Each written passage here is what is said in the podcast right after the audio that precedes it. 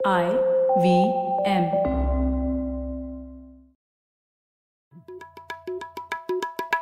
भाई हम हिंदुस्तानियों को बतियाना बड़ा पसंद है। बंगाली में अड्डा उड़िया में खोटी कन्नड़ा में हरटे और हिंदी में पुलियाबाजी। इस कला के लिए हमारी हर भाषा में एक शब्द है। तो प्रणय और मैं तो अक्सर मिलकर पुलियाबाजी करते ही रहते हैं। हमने सोचा कि आपको भी इसमें शामिल कर लिया जाए।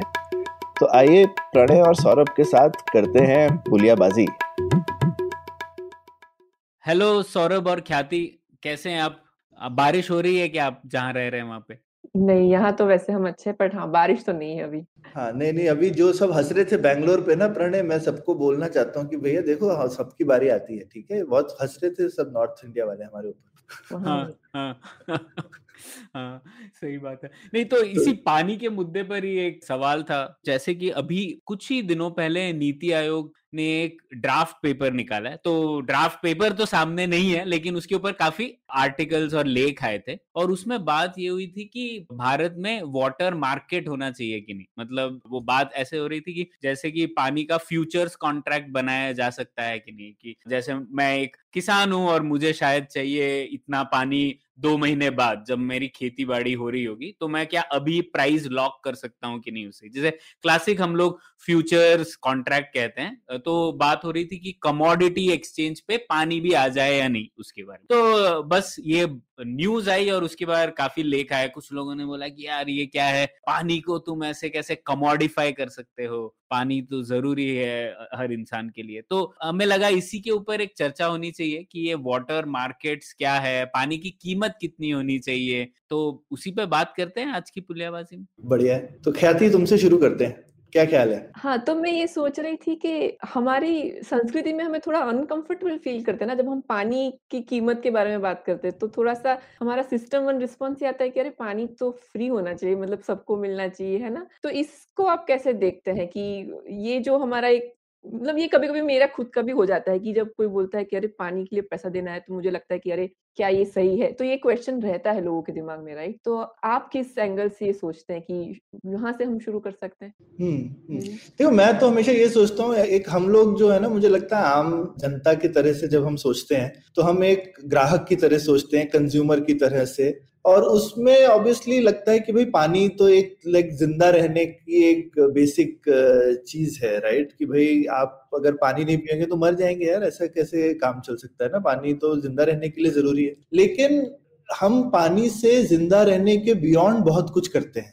तो अब वो क्या एक डिस्टिंक्शन है? क्योंकि हमारे मेरे ख्याल से जो रिवायतें बनी हुई हैं वो पुराने जमाने के लिए से बनी हुई है जब हम पानी से ज़िंदा रहने से ज़्यादा बहुत कुछ नहीं करते थे। हाँ, सही बात है। और ये एक मॉडर्न लाइफ में ज़िंदगी हमारी बदल गई है लेकिन हमारी जो वैल्यूज़ हैं वो हमारी ज़िंदगी से कैचअप नहीं करी। ऐसा मुझे लगता है। तो हम कुछ कुछ चीज़ें भूल जाते हैं कि भाई तो एक मुझे चीज़ ठीक लगती है कि जितना आपको एक एज ए एक सरवाइव करने के लिए जो पानी चाहिए बेसिक नेसेसिटी वाला मुझे लगता है वो पानी सबको देना चाहिए। कोई उसमें खराबी नहीं है। और वो बहुत ही जेनरस नंबर एक्चुअली हिंदुस्तान में जो बनाया हुआ है अर्बन के लिए मैं देख रहा था अराउंड सत्तर लीटर पर पर्सन पर डे ठीक है? वो भी मुझे लगता है कि वो मतलब काफ़ी लग्जूरियस लिविंग वाला पानी है। मेरे ख्याल से हिंदुस्तान में कोई सत्तर लीटर सब लोग तो नहीं यूज़ करते होंगे, मेरे को तो नहीं लगता है। हाँ हम दो तीन लीटर पीने के लिए तो दो तीन लीटर बहुत है, दिन का पानी अगर आप वेस्ट भी करके पी रहे हो थोड़ा बहुत। और खाना वाना बनाने के लिए उतना ही और लगा लो। तो मेरे को लगता है वो सत्तर लीटर तो सब कुछ मिला के होता है कि भाई कपड़े धोने के लिए, गाड़ी धोने के लिए। लोगों ने ये थोड़ा फ़र्स्ट वर्ल्ड का नंबर जो है उठा करके मुझे लगता है कहीं से हिंदुस्तान में आ गया है, जिसमें ये सब चीज़ें शामिल हैं कि वॉशिंग मशीन में धो रहे हो, जिसमें पानी वेस्ट हो रहा है। अब वॉशिंग मशीन की पानी की जो ज़रूरत है, उसको आप बेसिक नीड तो नहीं मान सकते ना। तो ऐसा एटलीस्ट मैं बोलूँगा कि जो आदमी वॉशिंग मशीन आप चलाने का खर्चा कर रहे हो तो उसमें पानी का भी कर लो, क्योंकि वॉशिंग मशीन पानी वेस्ट करती है काफ़ी, है ना? उसमें नॉर्मल पानी से ज़्यादा आप डिश वॉशर यूज़ कर रहे हो तो उसमें पानी का भी पैसा दे दो पानी क्यों फ्री आना चाहिए उसका? ठीक है? हाथ से बर्तन मांज रहे तो अलग बात है। तो तो ये वाली जो चीज़ है वो ऐसा ऐसा मुझे लगता है कि एक ये बेसिक जो है हमारा थोड़ा इंट्यूशन और जो हमारी लाइफस्टाइल है वो कैचअप वो एक सिंक में नहीं हाँ। नहीं मुझे तो लगता है ये जो घरेलू खपत वाला मामला है ये एकदम इनकॉन्सिक्वेंशियल है। बात ही नहीं होनी चाहिए इसके ऊपर। ये बात होती है क्योंकि लोगों को लगता है मुझे कुछ कंट्रीब्यूट करना है या मैं पानी वेस्ट कर रहा हूँ। लेकिन आप नंबर्स देखिए ना तो पहले तो विश्व में सत्तर प्रतिशत जो फ्रेश वाटर है, कैसा मीठा पानी कह सकते हैं उसे, जो सत्तर प्रतिशत मीठा पानी है, वो किसमें प्रयोग होता है? खेती में होता है। ठीक है? और उसमें भी अगर आप भारतीय उपमहाद्वीप के बारे में देखें तो वर्ल्ड बैंक की रिपोर्ट है, मैं वो पढ़ रहा था, भारतीय उपमहाद्वीप में 90 प्रतिशत से ज़्यादा पानी सिर्फ़ खेती में यूज़ होता है। तो जो घरेलू खपत वाला पानी है, वो दो प्रतिशत है। ठीक है तो आप हम्म। उसमें कितना भी कर लो कितनी भी बचत कर लो उसमें आपको हाँ। ज़्यादा सेविंग नहीं मिलेगी लेकिन अगर आपने एग्रीकल्चरल वाटर नब्बे प्रतिशत से आपने अट्ठासी प्रतिशत ले आए तो आप डबल कर दोगे डोमेस्टिक कंजम्पशन के लिए जितना पानी तो जो भी हमें फोकस करना है वो उस पर फोकस करना है कि किस तरीके से हम लोग इंटरवेंशन लाए कि जो एग्रीकल्चर में पानी यूज़ हो रहा है उसे हम लोग बेहतर तरीके से यूज़ कर सके जिससे कि नब्बे प्रतिशत पानी हम लोग एग्रीकल्चर में ना डाल पर ये भी है ना, हमारा तो एग्रीकल्चर का तो पानी हम बिल्कुल भी चार्ज करते ही नहीं है, राइट? मतलब हम उसके लिए तो किसानों को तो ये पानी फ्री ही मिलता है। तो और ये थोड़ा पॉलिटिकल टॉपिक भी है ना कि अगर हम किसान को पैसा चार्ज करेंगे तो उसके पॉलिटिकल कॉन्सिक्वेंसेस भी होते हैं और उसके इकोलॉजिकल कॉन्सिक्वेंसेस भी है क्योंकि पैसा चार्ज नहीं कर रहे तो अभी ये हो गया है कि जो भी किसान को पानी का एक्सेस मिल जाता है कहीं से भी तो पहले उसको कैश क्रॉप में कन्वर्ट करना है अपना खेती। पहले वो कुछ दूसरे अपने लोकल क्रॉप उगा रहा हो सकता है, लेकिन जैसे उसको लगता है कि मेरे पास पानी का एक्सेस अच्छा आ गया है तो वो तुरंत पहले वही चेंज करने की कोशिश करता है। तो हाँ ये भी एक है कि इसको भी थोड़ा एक नेविगेट करना है कि पॉलिटिकल क्वेश्चन भी है और उसकी वजह से एनवायरनमेंट पे भी काफ़ी नेगेटिव इफेक्ट्स है, जो हम फील नहीं करते हैं, लेकिन इतना ज़्यादा एक्सेस यूजेज ऑफ़ वाटर होता है शुगर केन की खेती में उस सबसे, और काफ़ी जगह पे जैसे वो जगह पे कहीं और से पानी आ रहा है इरिगेशन होके, और फिर वहाँ पे हम शुगर केन उगाते हैं तो उसका तो मतलब कितना लॉजिक बनता है। अगर शायद वहाँ उनको पैसा देना पड़ता तो वो शायद सोचते कि क्या मैं शुगर केन उगाऊं, कि मैं कोई दाल उगाऊं। तो ये ये सवाल आई थिंक अभी उनके लिए नहीं आ रहा है क्योंकि वो पानी का उनको पैसा देना नहीं पड़ रहा है। देखो इसमें भी आंसर छुपा है ना तुम्हारा ख्याति पर वैद्य ख्याति ने अच्छी बात पकड़ी प्रणय मैं बोलने वाला था कि जब ये फ्यूचर मार्केट्स में तुमने किसान का एग्जांपल दिया तो किसान तो बोलेगा कि मैं फ्यूचर का क्यों प्राइस लॉक करूँगा? ये पानी का प्राइस क्या चीज़ होती है? हाँ। किसान तो पानी का प्राइस जो है हाँ। वो कॉन्सेप्ट ही नहीं समझते। हम अभी तो कोशिश कर रहे हैं कि वो इलेक्ट्रिसिटी का प्राइस तो देने लगे किसान जिससे कि वो पानी निकालते हैं हम्म, ज़मीन हम्म। में से और जैसा अभी ख्याति तुमने बोला ना कि किसान को काफ़ी इंट्यूशन है कि भाई अगर पानी का एक्सेस है तो मैं उस पानी को मैं पैसे में कन्वर्ट कर रहा हूँ हाँ। हम्म। क्योंकि पा, पानी यूज़ करके फिर मैं हायर वैल्यू क्रॉप उगाता हूँ ना कि भाई मैं अगर क्या कहते हैं नॉर्मली हो सकता है मैंने कोई सीजनल क्रॉप लगा ली है कॉर्न या रागी या कुछ लेकिन मेरे पास पानी होगा तो हो सकता है मैं टमाटर उगाऊँगा या कोई सब्ज़ी उगाऊँगा जिसमें मैं ज़्यादा पानी की मेरे को चाहिए होती है रेगुलर चीज़ तो सबको मालूम है कि भाई पानी एक वैल्यूएबल इनपुट है जिससे वैल्यूएबल आउटपुट निकलता है हम्म। हम्म। तो ये एक कमर्शियल क्वेश्चन है और एक अगर उसमें हम प्राइस डालें तो और अक्सर हम हमने काफ़ी डिमांड साइड की बात कर ली तो लेकिन दूसरी चीज़ जो प्राइस से आती है वो है सप्लाई साइड कि जब हम्म। आप किसी चीज़ का प्राइस डालते हैं तो उससे सप्लाई भी बढ़ जाती है ऐसा नहीं है कि सरप्राइज़ डालने से सिर्फ़ डिमांड पे इफ़ेक्ट होता है, क्योंकि कोई ना कोई तो ऐसा बोलेगा ना कि भाई अच्छा इसमें पैसा बन रहा है तो मैं कैसे इसको कमा सकता हूँ? जैसे आप सोचो, अगर ऊपर से बारिश में पानी की जगह तेल गिर रहा होता है बादलों से तो उसकी कोई एक भी बूंद वेस्ट हो रही होती क्या? एक भी बूंद वेस्ट नहीं हो रही होती। सबने इंश्योर करते कि वो एक एक बूंद तेल का हम कहीं ना कहीं संजो लेते पर पानी की किसी को परवाह नहीं क्योंकि फ्री है। तो अगर हल्की सी भी हम कहीं प्राइस डालते हैं तो मैंने लेकिन शुरू इसलिए किया था घरेलू कंजम्पशन से क्योंकि वो इमोशनल टॉपिक है प्रणय तो मुझे लगता है कि उसको हमको दे करके खत्म कर देना चाहिए कि भैया ये है इसकी चिंता मत करो। ऐसा नहीं है कि वाटर मार्केट आने से तुम्हारी घरेलू का क्योंकि लोगों को लगता है कि वाटर मार्केट मतलब जस्ट वो थोड़ी वो डिस्टोपियन साईफाई वाली मूवीज़ होती है ना कि जिसमें पानी नहीं मिलेगा एक एक पानी के लिए तरसा के तुमको ये कमीने कैपिटलिस्ट जो है मार मार के तुमसे खून चूस लेंगे तुम्हारा वैसा टाइप की ऐसा फीलिंग हाँ। आती है लोगों के दिमाग में। तो मुझे लगता है कि वो एक डर पहले निकाल देना चाहिए। कि भाई हम्म। ये तुमको पानी भाई ज़रूरत का पानी पीने वीने का वो फ्री है वो मिलता रहेगा उसकी चिंता मत करो उसके ऊपर लेकिन मार्केट है हम्म। ठीक है और उस मार्केट के होने से फिर ये भी समझना कि भाई फ़ायदा है ये जैसा आई थिंक लोगों को अगर ये समझ में आए कि भाई तेल अगर फ्री होता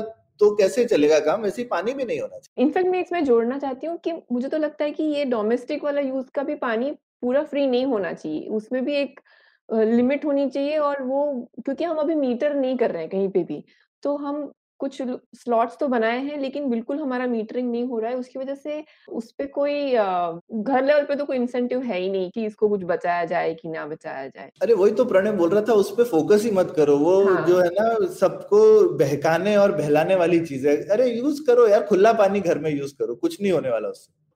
नहीं आपको याद होगा कुछ महीने पहले सरकार ये बात कर रही थी कि जो वाटर प्यूरिफायर है उसको बैन कर दिया जाना चाहिए हम्म। क्योंकि कुछ कुछ जो आरओ वाले वाटर प्यूरिफायर में पानी वेस्ट होता है तो मतलब ये हम लोग इतना उसके ऊपर कैपेसिटी लगाएँगे लोगों को इंस्पेक्ट हम्म। करवाएँगे और क्या उसका फ़ायदा होगा कुछ नहीं मिलेगा उससे तो मुझे लगता है कि मतलब अटेंशन ज़्यादा उस पर केंद्रित होगा तो हम लोग जो मेन मुद्दा है उससे भटक जाएँगे। तो ठीक है, इसी पर आते हैं। एक सोल्यूशन जैसा आप दोनों ने बताया वाटर मीटरिंग का। तो इसमें भी किस तरीके से हम लोग आगे बढ़ सकते हैं? तो एक तो बात सही है मीटरिंग करोगे तो आप एग्रीकल्चर के लिए तो आप कल पैसे नहीं इकट्ठा कर सकते, कोई उसको मानेगा नहीं। लेकिन सौरभ, मैं ये सोच रहा था, जैसे अब सरकार एमएसपी तो दे रही है, और एमएसपी तो जाने वाला नहीं है, अब जो हुआ है फार्म लॉस के बाद। तो क्यों एमएसपी के एवज में सरकार क्यों ये मैंडेट नहीं कर सकती कि मीटर लगवाए जाए? पैसे नहीं कलेक्ट करेंगे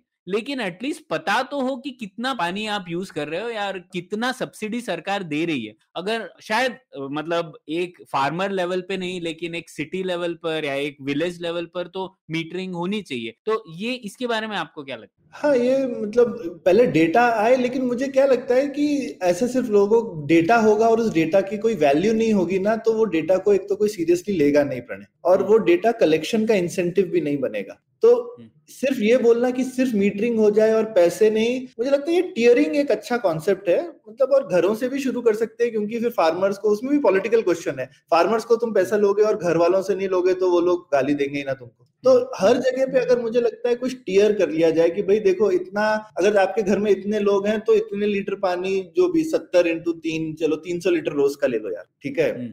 ऐसे परेशान मत हो अच्छे से खुला पानी राइट जो है वो तुम ले लो। और उसके बाद में उसी तरह से खेत के लिए भी कुछ पर एकड़ डिसाइड कर लो कि यार इतना पानी तो हम दे देंगे। इसके ऊपर जो है हम लेंगे पैसा कम लो शुरू में लेकिन जब तक कि कुछ वैल्यू एसोसिएटेड नहीं होगी तो डेटा भी नहीं आएगा मेरे को ऐसा लगता है। हाँ हाँ। नहीं वैल्यू नहीं कीमत। वो जो एडम स्मिथ ने कहा था हाँ, ना कीमत हाँ, और मूल्य में फ़र्क है। तो पानी का मूल्य सब समझते हैं लेकिन कीमत नहीं समझते। हाँ, हाँ। तो कीमत लगानी चाहिए। हाँ। ठीक है तो ये एक सोल्यूशन कहा जाता है कि मीटरिंग तो हो और आपने कहा जैसे टीयर्ड में हो तो एक सोल्यूशन है। और दूसरा मैंने पढ़ा एक वाटर एफिशिएंसी रेटिंग्स भी होती हैं अब कुछ देशों में तो जैसे जो नलके हैं या फिर जो यूरिनल्स हैं उनपे एक रेटिंग होती है कि ये कितना वाटर एफिशियंट है। जैसे लोगों को पता ही होगा हमारा एनर्जी एफिशिएंसी तो स्टार रेटिंग होती है हर एसी पे या रेफ्रिजरेटर पे, वैसे ही अब वाटर एफिशिएंसी रेटिंग्स भी अगर सरकार मैंडेट करे तो एटलीस्ट आपको पता होगा कि कितना वेस्टेज हो रहा है और बिहेवियर चेंज होने की संभावना है इस तरीके से। तो ये भी एक शायद मुद्दा है जो करना है हमें। आगे से हाँ ये तो बहुत ही बढ़िया आइडिया मेरे को लगा प्रणय क्योंकि I mean energy efficiency rating से सही में कंज्यूमर बिहेवियर में फ़र्क पड़ा और लोगों को ऐसा लगता था कि चलो थोड़ी सी महँगी चीज़ है लेकिन इससे लेकिन देखोगे तुम प्रणय तो अगर आप पैसे नहीं लगाओगे पानी के तो उसका फ़ायदा नहीं होगा। एनर्जी एफिशिएंसी का भी फ़ायदा क्यों होता था? क्योंकि लोगों को लगता था कि मैं हायर स्टार वाली चीज़ दूँगा तो मेरा बिल कम आएगा। हम्म। हाँ। है ना? तो यही प्रॉब्लम होता है। तुम देखो जैसे ही तुम किसी चीज़ की कीमत लगाते हो कितनी चीज़ें मार्केट बन जाती है उस चीज़ की। फिर तो हाँ, तो लोग ऐसे प्रोडक्ट हाँ। बनाएँगे जिससे आपका पानी बचे। अभी किसी को हाँ, क्या मतलब है? कोई ऐसा प्रोडक्ट बनाएगा जिससे आपका पानी बचे? आपको कि क्या फ़र्क पड़ता है यार? सस्ता ही चीज़ लो ना पानी तो खुला है। बिल्कुल बिल्कुल हाँ। है ना? तो इसीलिए कीमत लगानी बहुत ज़रूरी है क्योंकि उससे ये सब मार्केट्स डेवलप होती हैं तो एनर्जी बहुत ही अच्छा एग्जांपल है लोगों को कन्विंस करने के लिए कि भैया प्लीज़ अग्री करो। ये देखो ना एक चीज़ में काम किया है ना ये चीज़ यही चीज़ सिर्फ़ पानी में भी काम करेगी आपके लिए। और ये जो आप डोमेस्टिक में भी होता है और ये एग्रीकल्चर में भी अप्लाई होगा कि हमारी अभी भी टेक्निक्स बहुत ही पुराने जमाने वाली चल रही है कि हम्म। बहुत अच्छी एफिशिएंट वाटर एफिशिएंट मेथड्स आ गई है ड्रिप इरिगेशन वगैरह लेकिन कितने क्योंकि वो सब में इनिशियल कॉस्ट रहता है कभी भी करने में तो वो लोगों को लगता है कि पानी तो मुझे फ्री मिल रहा है तो मैं इनिशियल कॉस्ट क्यों लगाऊँ ये इरिगेशन टेक्निक लगाने के लिए? फ्लड इरिगेशन ही कर देंगे फिर हम हाँ। हाँ तो जो मुझे आसान है अभी मेरा तो कॉस्ट नहीं हो रहा है तो वो कर लेता हूँ मैं। अगर उनको पैसा देना पड़ेगा तो वो सोचेंगे अच्छा अभी मुझे लगेगा लेकिन अगले दो साल में मुझे ये पैसा मेरा बच जाएगा बाद में। तो वो एक लॉन्ग टर्म थिंकिंग तभी आएगी जब वो उनको देना पड़ रहा है। बिल्कुल हाँ। हाँ वही तो कीमत लगाने से आप दोनों जो कह रहे हैं कि कई चीज़ें अनलॉक हो जाएगी डिमांड साइड पे भी और सप्लाई साइड पे भी। तो डिमांड साइड पे और हाँ और हाँ इनोवेशन और साइड पे भी। बिल्कुल बिल्कुल। सौरभ मुझे याद आया डिमांड साइड पे एक और जैसी चीज़ है एग्रीकल्चर की बात करते हैं क्योंकि वो एक बड़ी चीज़ है। जैसे अगर पानी पे कीमत होगी तो फिर हम लोग ये भी सोच पाएँगे कि क्यों ना हम लोग जीएम क्रॉप्स यूज़ करें। ऐसे जीएम क्रॉप्स यूज़ करें जो कि कम पानी की खपत लेते हैं। तो वो भी चीज़ एक अनलॉक हो जाएगी क्योंकि अभी तो हम लोग सोच रहे ही नहीं है उसके बारे में। करेक्ट नहीं बिल्कुल बिल्कुल ये तो आई I मीन mean, कोई इंसेंटिव ही नहीं है ना कि भाई अगर ये ये चीज़ अभी लोग तभी सोचते हैं जब कैसे सूखाग्रस्त इलाके में आपको उगाना पड़ रहा है। उसके लिए लोग सोचते हैं। लेकिन ऐसा नहीं सोचते कि जैसा हम अक्सर पॉलिसी में बोलते हैं ना कि नॉब होना चाहिए स्विच नहीं। ऐसा थोड़ी है कि कोई इलाका है या तो सूखाई ग्रस्त है या फिर बहुत ही ज़्यादा पानी है। भाई पूरा कंटिन्यूम है ना बीच में। तो हाँ, आप हाँ। हर लेवल पे कोई ना कहीं प्रोडक्ट होगा हो वहाँ पे और आपको सोचना है और ये नॉब जो अनलॉक होती है वो कीमत से होती है। अदरवाइज़ ऑन ऑफ़ स्विच है या तो फिर आप सरकार से बोलेंगे सबको बोलो कि यही वाला चावल उगाए या फिर आप बोलोगे सबको बोलो कि दूसरा ही वाला करे ऐसा तो नहीं होना चाहिए। बिल्कुल। नहीं, ये अच्छी बात कही आपने। तो एक और मुद्दा है, जैसे हम लोगों ने बात कर ली ज़्यादातर एग्रीकल्चर में, खेती में और डोमेस्टिक में, लेकिन पानी बहुत बड़ा मुद्दा, राजनीतिक मुद्दा भी होता है। जैसे भारत में हम लोगों को पता ही है, जैसे कर्नाटका और तमिलनाडु के बीच हर कुछ सालों में एक वो कावेरी मुद्दा उठ के ही आता है। तो उसके ऊपर भी आ, कीमत लगाने से बहुत कुछ सॉल्यूशंस अनलॉक हो सकते हैं। तो जैसे एक आइडिया है जो मरे डार्लिंग बेसिन ऑस्ट्रेलिया में कुछ एक्सपेरिमेंट ट्राई किया गया है जहाँ पर ये वाटर शेयरिंग मैकेनिज्म जुड़ा। तो ख्याति आपने इसके बारे में पढ़ा है तो बताइए ना वो किस तरीके से काम करता है? हाँ सो तो जैसे हमें पता ही है कि ऑस्ट्रेलिया तो काफ़ी पानी वहाँ काफ़ी कम है काफ़ी ड्राई रीजन है इन जनरल तो वहाँ पे काफ़ी बड़ी नदी है मरे डार्लिंग दोनों नदियों का जो रिवर बेसिन है तो वो उनका मेन बहुत बड़ा सोर्स है ऑस्ट्रेलिया में पानी के लिए। और ऑस्ट्रेलिया में एक बड़ा ड्रॉट आया था 2001 से लेकर 2009 को, उसको वो लोग मिलेनियम ड्रॉट बुलाते हैं तो उस टाइम के शायद उनको ये रियलाइज़ हुआ कि हमें कुछ मैकेनिज्म बनाना पड़ेगा कि हमारे पास जो पानी है, उसको हम और अच्छे से उपयोग करें। ताकि हम मतलब एनवायरनमेंट के लिए भी पानी रख पाए कुछ और एट द सेम टाइम हम अपनी जो इरिगेशन और इंडस्ट्री के लिए यूज़ कर रहे हैं पानी उसको भी हम ऑप्टिमाइज कर पाए कि हायर वैल्यू यूज़ के लिए उसका उपयोग कर पाए। तो उन्होंने बेसिकली एक अथॉरिटी बनाई जिसका नाम है मरे डार्लिंग बेसिन अथॉरिटी एम जिसको बुलाते हैं। तो ये 2007 में एस्टेब्लिश हुई थी और उन्होंने एक वाटर एक्ट बनाया। अब क्या है कि ये रिवर तो बहुत लंबी है और वो बहुत सारे स्टेट से गुजरती है तो कोई एक ही स्टेट नहीं डिसाइड कर सकता तो उनको जितने भी स्टेट से वो गुजरती है, वो सारे स्टेट्स के साथ मिलके उनको एक वाटर एक्ट बनाना पड़ा कि ठीक है, हम ये अग्री करते हैं कि हम इस प्रकार से कुछ वाटर शेयरिंग का एक फॉर्मूला बनाएँगे और हम उस हिसाब से उस पे वाटर शेयरिंग करेंगे तो ये जो अथॉरिटी है वो उसका सॉर्ट ऑफ़ उस वाटर एक्ट के हिसाब से उसका ऑपरेशन करती है कि हम देखेंगे कि ठीक है, पहले तो हम, पहले तो अब देखो, अगर आपको किसी को, किसी भी रिसोर्स को बहुत अच्छे से यूटिलाइज करना पड़ेगा तो पहले तो आपको ये देखना पड़ेगा कि आपके पास कितना रिसोर्स है।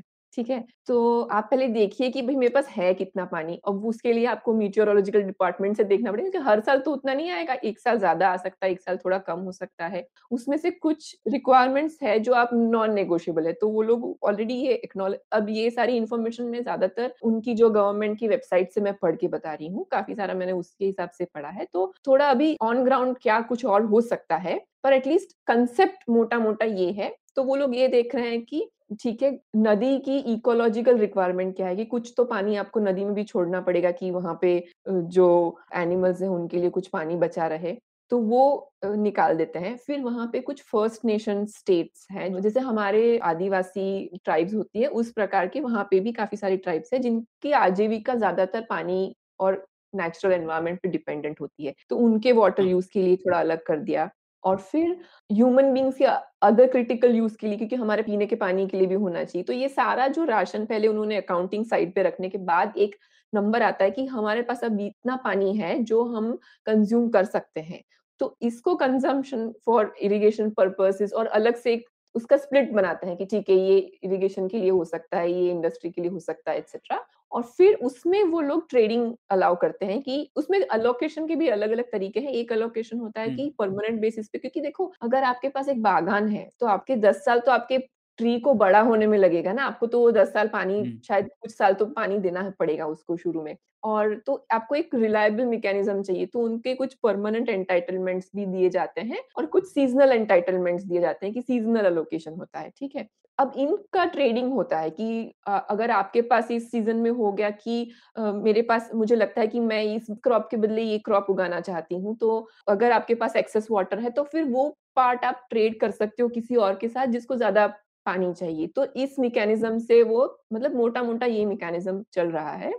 और इसमें कोई एक यूनिफाइड मार्केट नहीं है, क्योंकि ये बेसिन बेसिन पे डिपेंड करता है। तो जो उसके सब बेसिन है, ये पूरे वाटर के रीजनल लेवल पे थोड़ा सा है कि उस रीजन में यहाँ इतना पानी अवेलेबल है तो वहाँ से हम कितना निकाल सकते हैं और कितना रख सकते हैं। तो ये सबका एक ऑथोरिटी ये थोड़ा सा उसका ऑपरेशन करती है। ये सबको देख रेख रखने के लिए उन्होंने एक inspector general of water compliance का भी एक ऑफ़िस बनाया कि कोई देखेगा कि ठीक है ये सब जो हो रहा है उसके हिसाब से कंप्लायंस हो रहा है कि नहीं हो रहा है। अच्छा तो ख्याति मैं ये पूछना चाह रहा था कि ये जो वाटर ट्रेडिंग है ये एक व्यक्तिगत लेवल पर होती है कि स्टेट लेवल पर होती है? ये वो बेसिन लेवल पे होती है जहाँ तक मुझे समझ अच्छा। में आया है हाँ तो आई थिंक वो। हर बेसिन की कुछ होगी लोकल सेटिंग उस हिसाब से आप वहाँ पे जाके उसको ये ट्रेड कर सकते हो एकदम अच्छा। एग्जैक्टली कैसे होता है इन प्रैक्टिस तो मैं एकदम पूरा से समझ नहीं पाई हूँ तो हाँ।, हाँ इससे लेकिन मेरे को आइडिया आया एक प्रणय मेरे को हाँ। ये आइडिया बड़ा अच्छा है वाटर ट्रेडिंग का तो जैसे हम बोल रहे थे ना कि फ्री टीयर जैसे डोमेस्टिकली आप दे सकते हो और ये एक बड़ा अच्छा तरीका है वाटर प्राइसिंग इंट्रोड्यूस करने का लोगों को इंसेंटिव देने का लोगों को बोलो देखो तुम्हारा फ्री टीयर जैसे मान लो तीन सौ लीटर है रोज का अगर तुमने 200 लीटर ही यूज़ किया तो तुम 100 लीटर वापस बेच दो हाँ बिल्कुल और तुमको उसके पैसे मिलेंगे हाँ। तो सडनली लोगों को दिखेगा कि पैसे का ये मतलब नहीं कि सिर्फ़ मुझे देने पड़ते हैं मुझे मिल भी सकते हैं हाँ, है ना?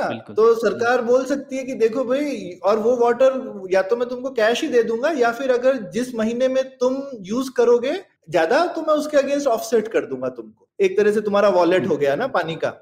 ठीक है? हम्म। और साल के एंड में बोल सकते हो आपको कि भाई देखो साल के एंड में जितना भी तुम्हारा अगर बचता है पैसा उतना तुम कैश में ले लो सेटल कर देंगे तुमको हर क्वार्टर में या एनुअल सेटलमेंट तो इससे जो है आई मीन किसी भी चीज़ की मार्केट बनाना आसान काम नहीं होता है। जब नहीं हो और सडनली बनाने लगो ना तो आपको थोड़े से लोगों को इंसेंटिव देने पड़ते हैं। तो मुझे लगता है कि पैसे सिर्फ़ लो लोगों से उसकी जगह कुछ देने वाला भी बात होना तो फिर सारे लोग राज़ी हो जाएँगे। आपने जो अभी मेकेनिज्म बताया, वो एक्चुअली ऑलरेडी काम करता है सोलर में तो।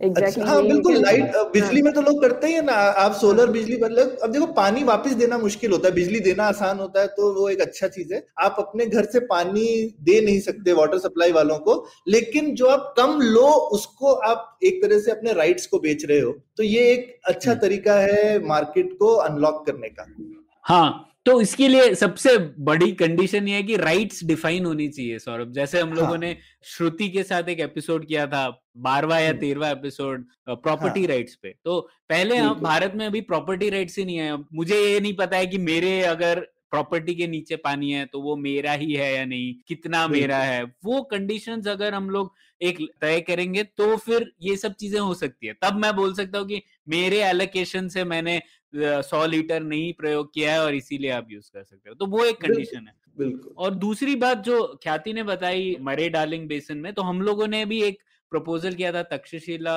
की तरफ़ से कावेरी के लिए। तो उसमें भी कुछ ऐसा ही बात थी कि जो अभी क्या होता है कि भारत में कैसे रेगुलेशन होता है एक वाटर अथॉरिटी ट्रिब्यूनल बना दिया है। वो ट्रिब्यूनल या सुप्रीम कोर्ट कोई नंबर लेकर आते हैं वो बोलते हैं कि इतना पानी कर्नाटका को इतना पानी तमिलनाडु को केरला को पौंडीचेरी को और हर बार उसमें झगड़ा होता है। तो ये नंबर आप कैसे ला रहे हो? वो उसकी जगह हम लोगों ने यही बोला था कि जो एक मैंडेटेड लिमिट है जो बेसिक लिमिट होती है वो सब स्टेट्स को एक उनका कोटा तय होना चाहिए। उसके ऊपर अगर वो प्रयोग कर रहे हैं तो उन्हें पैसा देना पड़ेगा एक फंड में। और अगर वो उससे कम प्रयोग कर रहे हैं तो वो वो फंड उन्हें पैसा देगा ठीक है? और हम लोगों ने इंसेंटिवाइज करने के लिए ये कहा था कि जो जितना पैसा आपको मिलेगा एक लीटर अगर आपने कम यूज़ किया वो ज़्यादा होगा बजाय इसके अगर आपने उसका प्रयोग किया। तो जैसे हम लोगों ने कह रहा था कि अगर आपने पर टीएमसी पानी कम यूज़ किया तो आपको 38 करोड़ मिलेंगे, लेकिन अगर आपने अपने लिमिट से ज़्यादा यूज़ किया तो आपको 26 करोड़ देने पड़ेंगे। तो ये एक इंसेंटिव है और कि आप पानी बचाओ। तो इसमें पैसा ज़्यादा जाएगा और पैसा तो ज़्यादा जाएगा तो union government state government fund पैसा तो डालना पड़ेगा इसमें ऐसा नहीं है कि फ्री होगा। लेकिन फिर भी अगर ये तरीका यूज़ करेंगे तो हम लोग और चीज़ें अनलॉक करेंगे। तमिलनाडु कर्नाटका सब लोग सोचेंगे कि मैं कैसे और पैसे बचा सकता हूँ तो वो लोग जो हम कहते हैं ना कैसे वाटर कंजर्वेशन करना है उसके लिए इंसेंटिव्स होंगे। तो ये कुछ तरीके हैं जो हम लोग प्रयोग कर सकते हैं। बहुत बढ़िया आइडिया किसी ने इस पे लेकिन मतलब घास नहीं डाली ना तुम्हारे आइडिया पे? नहीं किसी ने नहीं डाली क्योंकि वही है पानी तो ज़्यादा ही पॉलिटिकल मुद्दा हो गया है कि क्यों करे कुछ इसके ऊपर। हाँ, पानी फेर दिया लोगों ने आइडिया के ऊपर है मतलब। हाँ, लेकिन ये ट्रेडिंग तक जाने से पहले जैसे हमारा मीटरिंग वाला ही सेट नहीं हुआ है तो क्योंकि हमें पता ही नहीं है शायद कि हम लोग एग्जैक्टली exactly हमारी रिक्वायरमेंट्स क्या है और क्या हम बचा सकते हैं। तो मुझे लगता है कि एक वो बजटिंग वाला पार्ट ना हमें थोड़ा पहले फ़र्स्ट स्टेप हमको वो सॉर्ट आउट लेकिन ख्याति बड़े लेवल पे तो पता होता है जैसे आपका जो वाटर सप्लाई विभाग होगा उसके लेवल पे तो मीटरिंग होती है ना? तो आप एटलीस्ट जब आप बोलो कि पूरी सिटी को कितना पानी चाहिए उस लेवल पे बात हो रही है ना बेसिन तो कहीं से तो शुरुआत कर सकते हो। हर घर पे हाँ। जाने में ऑब्वियसली टाइम लगता है लेकिन आप at a water supply department का जो लेवल जो आपका जल विभाग होता है उसके लेवल पे तो मीटरिंग कर ही सकते हाँ। वो बात सही है। बिल्कुल। हाँ तो ये अच्छी चर्चा रही। अभी हम लोगों को पता पड़ा कि किस तरीके से पानी की कीमत तय करने से या फिर उसे फ्री ना रखने से कितनी और चीज़ें अनलॉक हो सकती है और हम लोगों ने डिमांड सप्लाई सब चीज़ों के बारे में बात की। तो शायद हाँ कहीं ना कहीं तो शुरुआत होनी चाहिए और जो शायद हम लोग ट्रेडिंग ना कर पाए अभी क्योंकि उस वहाँ तक पहुँचने के लिए बहुत सारे और कदम लेने ज़रूरी है। लेकिन अच्छी बात है कि उस दिशा में हम लोग बात कर रहे हैं। जब तक कीमत नहीं तय होगी, तब तक पानी को हम लोग कहते रहेंगे, काफ़ी मूल्य है उसका, लेकिन उसका प्रयोग हम लोग ठीक वैसे ही करेंगे, जैसे ख्याति ने पहले कहा, उसे काफ़ी वेस्ट करते रहेंगे, उसका ऐसा प्रयोग करेंगे, जिससे कि उसकी ट्रू इकोनॉमिक वैल्यू लोग डिस्कवर नहीं कर पाएँगे। तो ठीक है, ये पुलियाबाजी इसी मुद्दे पर खत्म करते हैं। और कई मौके आएँगे जब हम लोग पानी डिस्कस करेंगे। ये मुद्दा जाने वाला नहीं है जल्दी। हाँ, मतलब या शुक्रिया। थैंक यू थैंक यू उम्मीद है आपको भी मज़ा आया। यह पॉडकास्ट संभव हो पाया है तक्षशिला इंस्टीट्यूशन के सपोर्ट के कारण। तक्षशिला पब्लिक पॉलिसी में शिक्षा और अनुसंधान के लिए स्थापित एक स्वतंत्र संस्था है। आप दुनिया के किसी भी कोने में हो, आपकी उम्र कुछ भी हो, अगर आप पब्लिक पॉलिसी विदेश नीति या टेक्नोलॉजी गवर्नेंस में रुचि रखते हैं तो तक्षशिला की website Takshashila dot org dot in पर उनके कोर्सेज को ज़रूर चेक कीजिए। और अगर आप पुलियाबाजी में शामिल होना चाहते हैं तो हमसे कनेक्ट कीजिए Puliyabaazi at gmail dot com पर या फिर एट पुलियाबाजी ट्विटर पर। शुक्रिया।